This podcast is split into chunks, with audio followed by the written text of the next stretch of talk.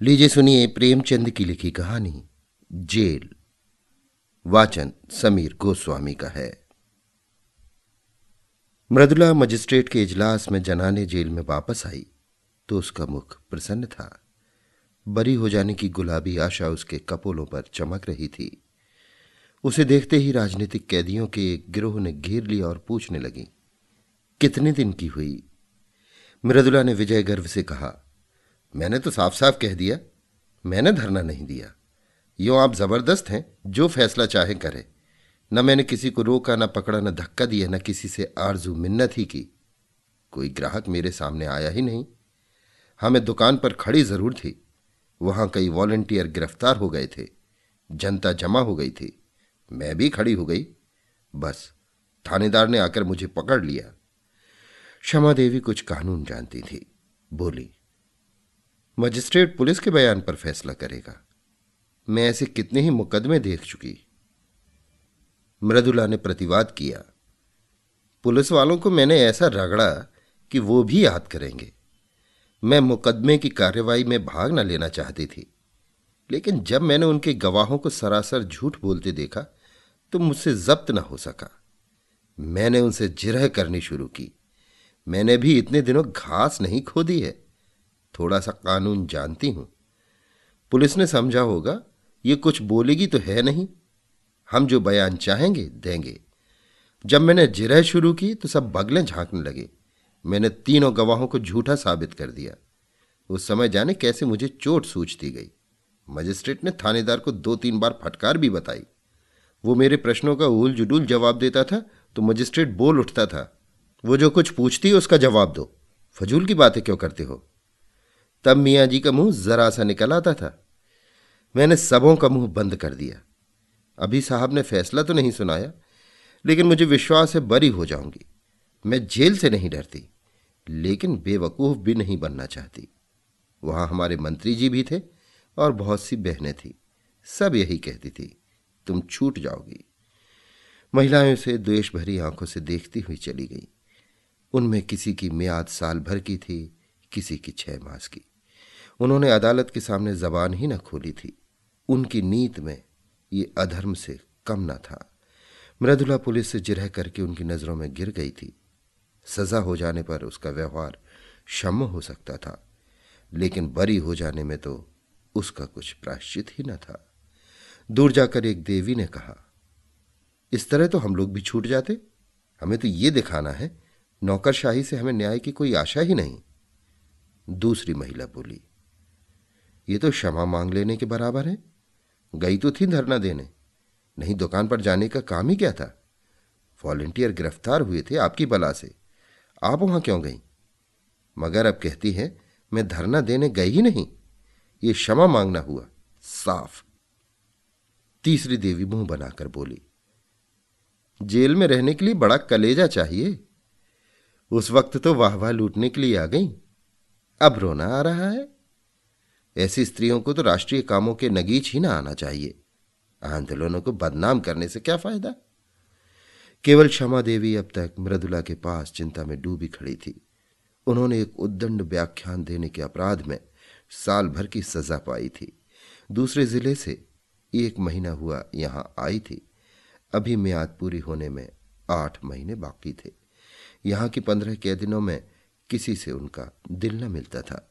जरा जरा सी बातों के लिए उनका आपस में झगड़ना, बनाव सिंगार की चीज़ों के लिए, लेडी वार्डरों की खुशामदें करना घर वालों से मिलने के लिए व्यग्रता दिखलाना उसे पसंद न था।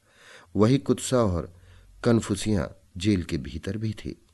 वो आत्माभिमान, जो उसके विचार में एक पॉलिटिकल कैदी में होना चाहिए, किसी में भी न था। क्षमा उन सबों से दूर रहती थी। उसके जाति प्रेम का वारा पार न था। इस रंग में पगी हुई थी, पर अन्य देवियाँ उसे घमंडिन समझती थी और उपेक्षा का जवाब उपेक्षा से देती थी। मृदुला को हिरासत में आए आठ दिन हुए थे। इतने ही दिनों में श्यामा को उससे विशेष स्नेह हो गया था। मृदुला में वो संकीर्णता और ईर्ष्या न थी, न निंदा करने की आदत, न श्रृंगार की धुन, न भद्दी दिल लगी का शौक। उसके हृदय में करुणा थी, सेवा का भाव था, देश का अनुराग था। क्षमा ने सोचा था, इसके साथ छह महीने आनंद से कट जाएँगे, लेकिन दुर्भाग्य यहाँ भी उसके पीछे पड़ा हुआ था। कल मृदुला यहाँ से चली जाएगी, वो फिर अकेली हो जाएगी। यहाँ ऐसा कौन है जिसके साथ घड़ी भर बैठकर अपना दुख दर्द सुनाएगी, देश चर्चा करेगी? यहाँ तो सभी के मिजाज आसमान पर है। मृदुला ने पूछा, तुम्हें तो अभी आठ महीने बाकी हैं बहन? क्षमा ने हसरत के साथ कहा, किसी न किसी तरह कट ही जाएँगे बहन, पर तुम्हारी याद बराबर सताती रहेगी। इसी एक सप्ताह के अंदर तुमने मुझ पर न जाने क्या जादू कर दिया। जब से तुम आई हो, मुझे जेल जेल न मालूम होता था। कभी कभी मिलती रहना। मृदुला ने देखा क्षमा की आँखें डबडबाई हुई थी, ढांढस देती हुई बोली, ज़रूर मिलूँगी दीदी मुझसे तो खुद न रहा जाएगा। भान को भी लाऊँगी। कहूँगी, चल तेरी मौसी आई है, तुझे बुला रही है। दौड़ा हुआ आएगा। अब तुमसे आज कहती हूँ बहन, मुझे यहाँ किसी की याद थी तो भान की। बेचारा रोया करता होगा। मुझे देखकर रूठ जाएगा। तुम कहाँ चली गई? मुझे छोड़कर क्यों चली गई? जाओ, मैं तुमसे नहीं बोलता। तुम मेरे घर से निकल जाओ। बड़ा शैतान है बहन। क्षण भर निचला नहीं बैठता। सवेरे उठते ही गाता है झन्ना ऊता लय अमाला, छोलाज का मंदिल देल में है। जब एक झंडी कंधे पर रख कहता है, ताली छला पीनी हलाम है तो देखते ही बनता है। बाप को तो कहता है, तुम गुलाम हो। वो एक अंग्रेज़ी कंपनी में है बार बार इस्तीफा करने का विचार करके रह जाते हैं। लेकिन गुजर बसर के लिए कोई उद्यम करना ही पड़ेगा, कैसे छोड़े? वो तो छोड़ बैठे होते। तुमसे सच कहती हूँ, गुलामी से उन्हें घृणा है, लेकिन मैं ही समझाती रहती हूँ। बेचारे कैसे दफ्तर जाते होंगे, कैसे भान को संभालते होंगे। सास जी के पास तो रहता ही नहीं। वही बेचारी बूढ़ी उसके साथ कहाँ कहाँ तक दौड़े। चाहती हैं कि मेरी गोद में दबक कर बैठा रहे और भान को गोद से चिढ़ है। अम्मा मुझ पर बहुत बिगड़ेंगी। बस यही डर लग रहा है। मुझे देखने एक बार भी नहीं आई। कल अदालत में बाबूजी मुझसे कहते थे, तुमसे बहुत खफा है। तीन दिन तक तो दाना पानी छोड़े रही। इस छोकरी ने कुल मरजात डुबा दी, खानदान में दाग लगा दिया। कल मुही कुलच्छनी ना जाने क्या क्या बकती रही। मैं उनकी बातों का बुरा नहीं मानती। जमाने की बात है। उनसे कोई चाहे कि आकर हम लोगों से मिल जाए तो ये उसका अन्याय है। चलकर मनाना पड़ेगा। बड़ी मिन्नतों से मानेंगी। कली कथा होगी। देख लेना। ब्राह्मण खाएँगे, बिरादरी जमा होगी। जेल का प्राश्चित तो करना ही पड़ेगा। तुम हमारे घर दो चार दिन रहकर तब जाना बहन। मैं आकर तुम्हें ले जाऊँगी। क्षमा आनंद के इन प्रसंगों से वंचित है। वो विधवा है, अकेली है। जलियांवाला बाग में उसका सर्वस्व लुट चुका है। पति और पुत्र दोनों ही की आहुति जा चुकी है। अब कोई ऐसा नहीं जिसे वो अपना कह सके। अभी उसका हृदय इतना विशाल नहीं हुआ है कि प्राणी मात्र को अपना समझ सके। इन दस वर्षों से उसका व्यथित हृदय जाति सेवा में धैर्य और शांति खोज रहा है। जिन कारणों ने उसके बसे हुए घर को उजाड़ दिया, उसकी गोद सूनी कर दी। उन कारणों का अंत करने, उनको मिटाने में वो जी जान से लगी हुई थी। बड़े से बड़ी बलिदान तो वो पहले ही कर चुकी थी। अब अपने हृदय के सिवा उसके पास होम करने को और क्या रह गया था? औरों के लिए जाति सेवा सभ्यता का एक संस्कार हो या यशोपार्जन का एक साधन। क्षमा के लिए तो ये तपस्या थी और वो नारित्व की सारी शक्ति और श्रद्धा के साथ उसकी साधना में लगी हुई थी। लेकिन आकाश में उड़ने वाले पक्षी को भी तो अपने बसेरे की याद आती ही है। क्षमा के लिए वो आश्रय कहाँ था? यही वो अवसर थे जब क्षमा भी आत्मसंवेदना के लिए आकुल हो जाती थी। यह मृदुला को पाकर वो अपने को धन्य मान रही थी, पर यह छा भी इतनी जल्दी हट गई। क्षमा ने व्यथित कंठ से कहा, यहाँ से जाकर भूल जाओगी मृदुला तुम्हारे लिए तो ये रेलगाड़ी का परिचय है, और मेरे लिए तुम्हारे वादे उसी परिचय के वादे हैं।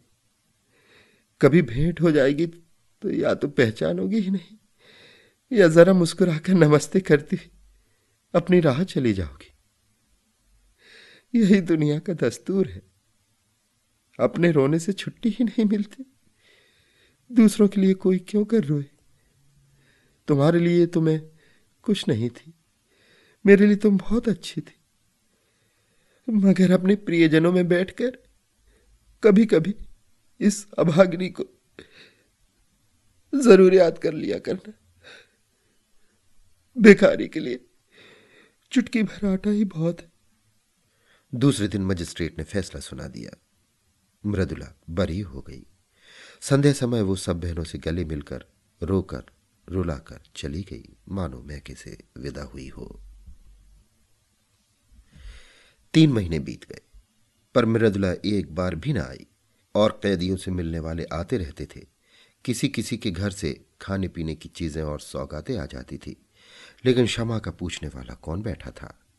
हर महीने के अंतिम रविवार को प्रातः काल से ही मृदुला की बाट जो होने लगती।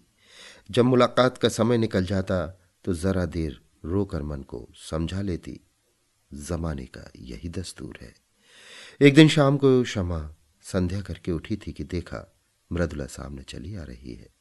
ना वो रूप रंग है, ना वो कांति दौड़कर उसके गले से लिपट गई और रोती हुई बोली, ये तेरी क्या दशा है, मृदुला? सूरत ही बदल गई। क्या बीमार है क्या? मृदुला की आँखों से आंसुओं की झड़ी लगी हुई थी। बोली, बीमार तो नहीं हूँ बहन, विपत्ति से बिंधी हुई हूँ।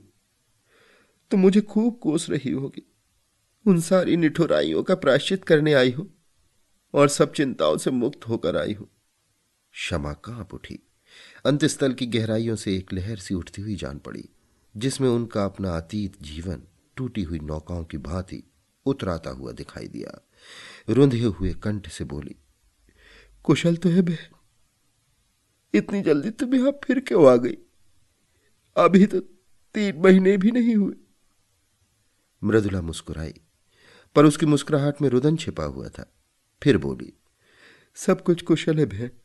सदा के लिए कुशल है। कोई चिंता ही नहीं रही। अब यहाँ जीवन पर्यंत रहने को तैयार हूँ। तुम्हारी स्नेह और कृपा का मूल्य अब समझ रही हूँ। उसने एक ठंडी सांस ली और सजल नेत्रों से बोली, तुम्हें बाहर की खबरें क्या मिली होंगी? परसों शहर में गोलियाँ चली, देहातों में आजकल संगीनों की नौक पर लगान वसूल किया जा रहा है। किसानों के पास रुपए है नहीं, दें तो कहाँ से दें? अनाज का भाव दिन दिन गिरता जाता है, पौने दो रुपए में मन भर गेहूँ आता है। मेरी उम्र ही अभी क्या है? अम्मा जी भी कहती है कि अनाज इतना सस्ता कभी नहीं था। खेत की उपज से बीजों तक के दाम नहीं आते। मेहनत और सिंचाई इसके ऊपर। गरीब किसान लगान कहाँ से दे? उस पर सरकार का हुक्म है कि लगान कड़ाई के साथ वसूल किया जाए। किसान इस पर भी राज़ी है कि हमारी जमा जथा नीलाम कर लो, घर कुर्क कर लो, अपनी ज़मीन ले लो। मगर यहाँ तो अधिकारियों को अपनी कारगुजारी दिखाने की फ़िक्र पड़ी हुई है। वो चाहे प्रजा को चक्की में पीस ही क्यों न डाले? सरकार उन्हें मना न करेगी। मैंने सुना है कि वो उल्टे और सह देती है। सरकार को तो अपने कर से मतलब है। प्रजा मरे अजिए उससे कोई प्रयोजन नहीं। अक्सर जमींदारों ने तो लगान वसूल करने से इनकार कर दिया है। अब पुलिस उनकी मदद पर भेजी गई है। भैरवगंज का सारा इलाका लूटा जा रहा है। मरता क्या ना करता किसान भी घर बार छोड़ छोड़कर भागे जा रहे हैं। एक किसान के घर में घुसकर कई कांस्टेबलों ने उसे पीटना शुरू किया। बेचारा बैठा मार खाता रहा। उसकी स्त्री से न रहा गया। शामत की मारी कांस्टेबलों को कुवचन कहने लगी। बस, एक सिपाही ने उसे नंगा कर दिया। क्या कहूँ बहन, कहते शर्म आती है। हमारे ही भाई इतनी निर्दयता करे। इससे ज़्यादा दुख और लज्जा की और क्या बात होगी। किसान से जब्त ना हुआ। कभी पेट भर गरीबों को खाने को तो मिलता नहीं। इस पर इतना कठोर परिश्रम, न देह में बल है, न दिल में हिम्मत। पर मनुष्य का हृदय ही तो ठहरा। बेचारा बेदम पड़ा हुआ था। स्त्री का चिल्लाना सुनकर उठ बैठा और उस दुष्ट सिपाही को धक्का देकर ज़मीन पर गिरा दिया। फिर दोनों में कुश्तम कुश्ती होने लगी।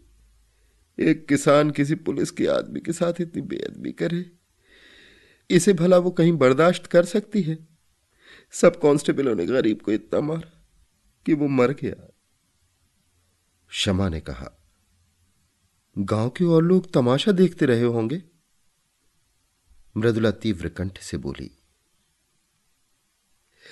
बहन, प्रजा की तो हर तरह से मरण है। अगर दस बीस आदमी जमा हो जाते तो पुलिस कहती हमसे लड़ने आए हैं, डंडे चलाने शुरू करती। और अगर कोई आदमी क्रोध में आकर एक आध कंकड़ फेंक देता तो गोलियाँ चला देती। दस बीस आदमी भुन जाते। इसलिए लोग जमा नहीं होते। लेकिन जब वो किसान मर गया तो गाँव वालों को तैश आ गया। लाठियाँ ले लेकर दौड़ पड़े और कांस्टेबलों को घेर लिया। संभव दो चार आदमियों ने लाठियाँ चलाई भी हों। कांस्टेबलों ने गोलियाँ चलानी शुरू की। दो तीन सिपाहियों को हल्की चोटें आई। उसके बदले में बारह आदमियों की जानें ले ली गई और कितनों ही के अंग भंग कर दिए गए। इन छोटे छोटे आदमियों को इसलिए तो इतने अधिकार दिए गए हैं कि उनका दुरुपयोग करें। आधे गाँव का कत्लेआम करके पुलिस विजय के नगाड़े बजाती हुई लौट गई। गाँव वालों की फरियाद कौन सुनता? गरीब है, बेकस है, अपंग है। जितने आदमियों को चाहूँ मार डालो। अदालत और हाकिमों से तो उन्होंने न्याय की आशा करना ही छोड़ दिया। आखिर सरकार ही ने तो कांस्टेबलों को ये मुहिम सर करने के लिए भेजा है। वो किसानों की फरियाद क्यों सुनने लगी? मगर आदमी का दिल फरियाद किए बगैर नहीं मानता। गाँव वालों ने अपने शहर के भाइयों से फरियाद करने का निश्चय किया। जनता और कुछ नहीं कर सकती। हमदर्दी तो करती है। दुख कथा सुनकर आँसू तो बहाती है। दुखियारों को हमदर्दी के आँसू भी कम प्यारे नहीं होते। मगर आसपास के गाँवों के लोग जमा होकर उनके साथ रो लेते तो गरीबों के आँसू पुछ जाते। किंतु पुलिस ने उन गाँवों की नाकेबंदी कर रखी थी। चारों सीमाओं पर पहरे बिठा दिए गए थे। ये घाव पर नमक था। मारते भी हो और रोने भी नहीं देते। आखिर लोगों ने लाशें उठाई और शहर वालों को अपनी विपत्ति की कथा सुनाने चले। इस हंगामे की खबर पहले ही शहर में पहुँच गई थी। इन लाशों को देखकर जनता उत्तेजित हो गई और जब पुलिस के अध्यक्ष ने इन लाशों का जुलूस निकालने की अनुमति न दी तो लोग और भी झल्लाए। बहुत बड़ा जमाव हो गया। मेरे बाबूजी भी इसी दल में थे और मैंने उन्हें रोका। मत जाओ, आज का रंग अच्छा नहीं है। तो कहने लगे मैं किसी से लड़ने थोड़े ही जाता हूँ। जब सरकार की आज्ञा के विरुद्ध जनाजा चला तो पचास हज़ार आदमी साथ थे। उधर पाँच सौ सशस्त्र पुलिस रास्ता रोके खड़ी थी। सवार, प्यादे, सार्जेंट, पूरी फौज थी। हमने हत्थों के सामने नाबर्दों को तलवारें चमकाते और झंकारते शर्म भी नहीं आती। जब बार बार पुलिस की धमकियों पर भी लोग ना भागे तो गोलियाँ चलाने का हुक्म हो गया। घंटे भर बराबर फेर होते रहे। पूरे घंटे भर तक। कितने मरे, कितने घायल हुए, कौन जानता है? मेरा मकान सड़क पर है। मैं छज्जे पर खड़ी, दोनों हाथों से दिल थामे, कांपती रही। पहली बार चलते ही भगदड़ पड़ गई। हज़ारों आदमी बदहवास भागे चले आ रहे थे। बहन, वो दृश्य अभी तक मेरी आँखों के सामने है। कितना भीषण, कितना रोमांचकारी और कितना लज्जास्पद। ऐसा जान पड़ता था कि लोगों के प्राण आँखों से निकले पड़ते मगर इन भागने वालों के पीछे वीर व्रतधारियों का दल था, जो पर्वत की भांति अटल खड़ा छातियों पर गोलियाँ खा रहा था और पीछे हटने का नाम न लेता था। बंदूक की आवाज़ें साफ़ सुनाई देती थी और हर एक धाए धाएँ के बाद हज़ारों गलों से जय की गहरी गगन भेदी ध्वनि निकलती थी। उस ध्वनि में कितनी उत्तेजना थी, कितना आकर्षण, कितना उन्माद। बस यही जी चाहता था कि जाकर गोलियों के सामने खड़ी हो जाऊँ और हँसते हँसते मर जाऊँ। उस समय ऐसा भान होता था कि मर जाना कोई खेल है। अम्मा जी कमरे में भान को लिए मुझे बार बार भीतर बुला रही थी। जब मैं न गई तो वो भान को लिए हुए छज्जे पर आ गई। उसी वक्त दस बारह आदमी एक स्ट्रेचर पर हृदय की लाश लिए हुए द्वार पर आए। अम्मा की उन पर नज़र पड़ी। समझ गई। मुझे तो सख्त ऐसा हो गया। अम्मा ने जाकर एक बार बेटे को देखा, उसे छाती से लगाया, चूमा, आशीर्वाद दिया और उन्मत्त दशा में चौरास्ते की तरफ़ चली। जहाँ से धाए और जय की ध्वनि बारी बारी से आ रही थी। मैं हतबुद्धि सी खड़ी, कभी स्वामी की लाश को देखती थी, कभी अम्मा को। न कुछ बोली, न जगह से हिली, न रोई, न घबरी। मुझमें जैसे स्पंदन ही न था, चेतना जैसे लुप्त हो गई थी। क्षमा। तो क्या अम्मा भी गोलियों के स्थान पर पहुँच गई? मृदुला। हाँ, यही तो विचित्रता है बहन। बंदूक की आवाज़ें सुनकर कानों पर हाथ रख लेती थी। खून देखकर मूर्छित हो जाती थी। वही अम्मा, वीर सत्याग्रहियों की सफों को चीरती हुई सामने खड़ी हो गई और एक ही क्षण में उनकी लाश भी ज़मीन पर गिर पड़ी। उनके गिरते ही योद्धाओं का धैर्य टूट गया, व्रत का बंधन टूट गया। सभी के सिरों पर खून सा सवार हो गया। निहत्ते थे, अशक्त थे, पर हर एक अपने अंदर अपार शक्ति का अनुभव कर रहा था। पुलिस पर धावा कर दिया। सिपाहियों ने इस बाढ़ को आते देखा तो होश जाते रहे। जाने लेकर भागे, मगर भागते हुए भी गोलियाँ चलाते जाते थे। भान छज्जे पर खड़ा था। न जाने किधर से एक गोली आकर उसकी छाती में लगी। मेरा लाल वहीं गिर पड़ा। सांस तक न ली।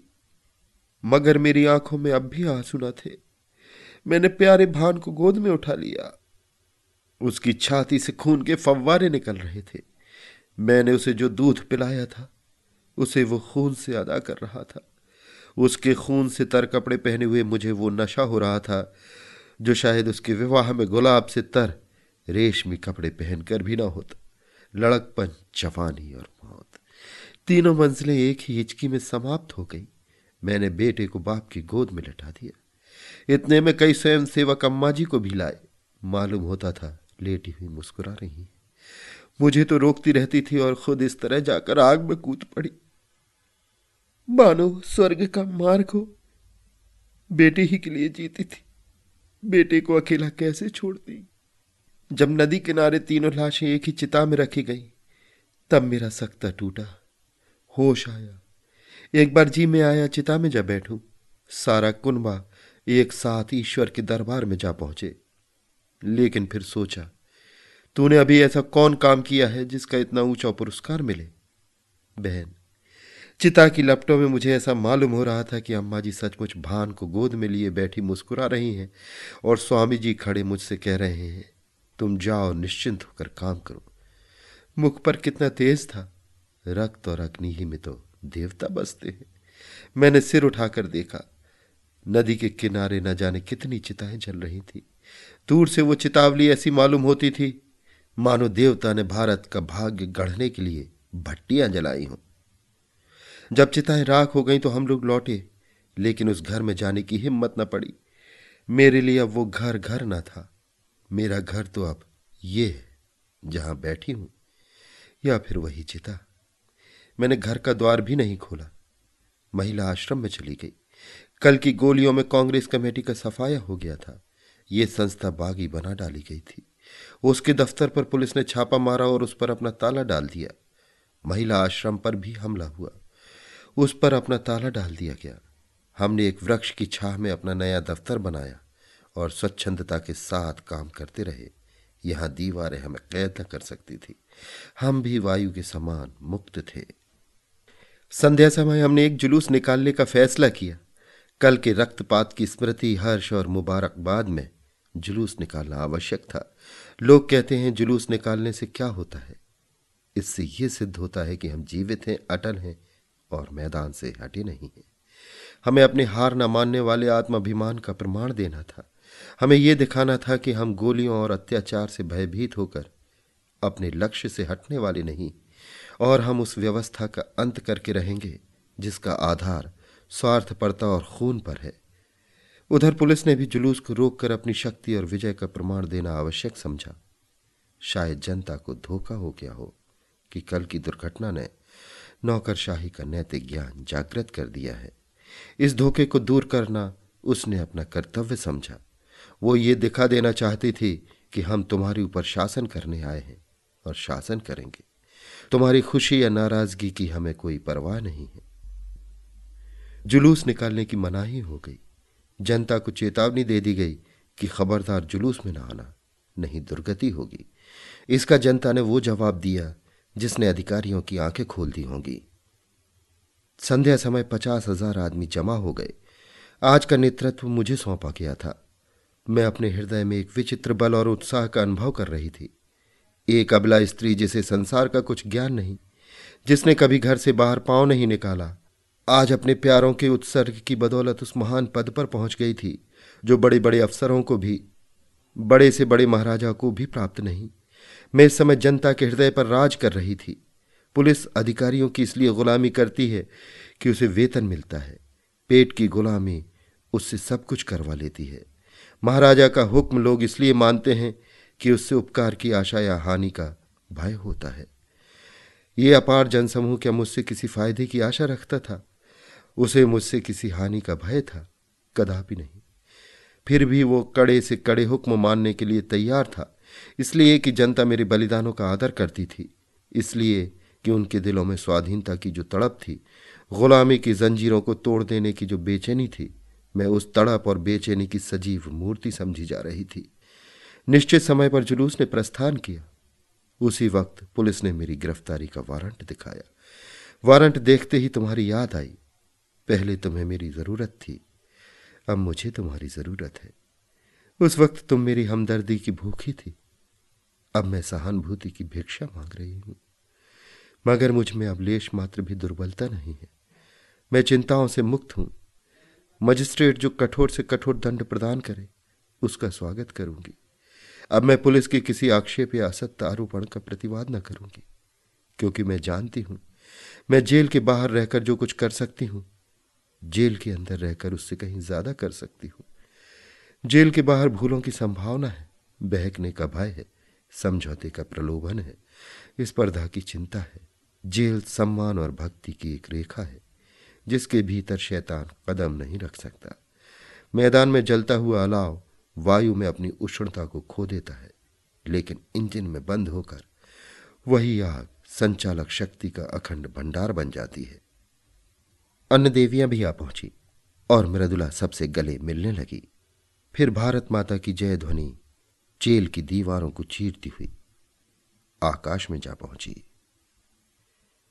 अभी आप सुन रहे थे प्रेमचंद की लिखी कहानी, जेल, वाचन। समीर गोस्वामी का था।